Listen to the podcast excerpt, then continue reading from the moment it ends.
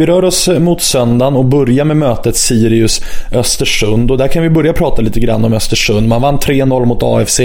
Man ställde upp med bästa möjliga laget borta mot Sorja här i Europa League och vann med 2-0. Eh, kan vi räkna med ganska stor rotation här va? Ja, det måste vi göra.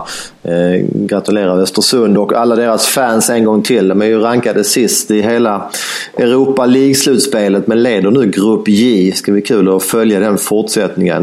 Eh, men som du säger, alla förstår ju här att Östersund eh, kommer att vara mentalt eh, sämre efter den urladdningen. Resa tillbaka också. Eh, kort vila och kommer ju säkert att rotera på ett antal platser här. Men det verkar också inbakat i priset. Sirius är nere i lite drygt 2,40 40.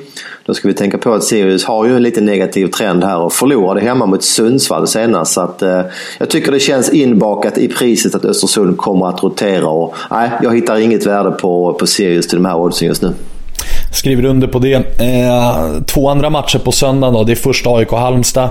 Eh, inga speltips i den matchen heller. AIK är stora favoriter, det tycker jag man är med all rätt.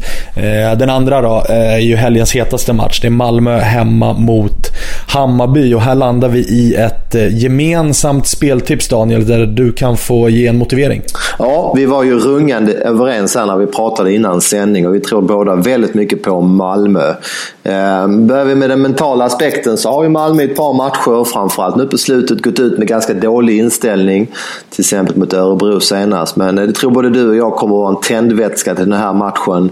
Ehm, man har haft en hel vecka på sig att samla ihop laget. Man eh, kommer att vara väldigt fokuserade här och väldigt revanschsugna efter den floppen då mot Örebro, till exempel Rosenberg, gick ut och sågade ja, nästan hela klubben efter den matchen. Och vi tror på en eh, mental reaktion på, på positivt sätt där. Och sen rent spelarmässigt, Tinnerholm väldigt duktig, väldigt viktig på sin riviga position där, sin riviga spelstil som ytterback. Kommer att vara tillbaka från avstängning. AC, Christiansen, ja det är väl i mitt tycke allsvenskans bästa mittfältare. Han är tillbaka i träning och kommer troligtvis att starta. Ehm, och sen har vi ju Strandberg ett outnyttjat kapital. Han har sett väldigt bra ut på träningarna. Han var oerhört bra i en U21-match här mot Cypern var det väl eh, för några veckor sedan. Vi tror båda två att det är läge att starta med Strandberg här istället för Jeremejeff som hade en tung dag borta mot Örebro. Och, eh, även om Rosenberg har tränat lite sporadiskt i veckan så verkar det ha varit förebyggande. Och jag skulle gärna vilja se Strandberg och eh, Rosenberg på topp. Och, eh, ja, mot ett Hammarby som ju hade stor tur som fick med sig 1-1 mot derbyt. Du kan ju resonera lite grann mer kring Hammarby och eh, förklara varför de är ett klart sämre lag än Malmö.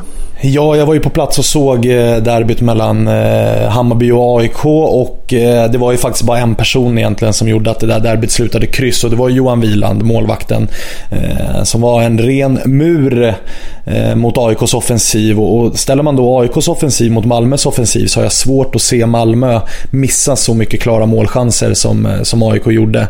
Dessutom då så är det ett underlag som Hammarby inte är vana vid eh, och en tuff bortamatch. Så att, Eh, Hammarby har ju lite rörigt med alla nyförvärv som kanske inte riktigt har hittat sin plats ännu och det är lite också identitets... Eh, inte kris, men frågetecken i alla fall. För att det är många spelare i Hammarby som vill spela en offensiv fotboll, men under hela våren har man spelat väldigt defensivt. Så det är en omställning som inte riktigt har satt sig ännu och jag kan verkligen se då eh, ett motiverat Malmö gå ut och lägga i högsta växeln och ett Hammarby som kommer ha svårt att hänga med.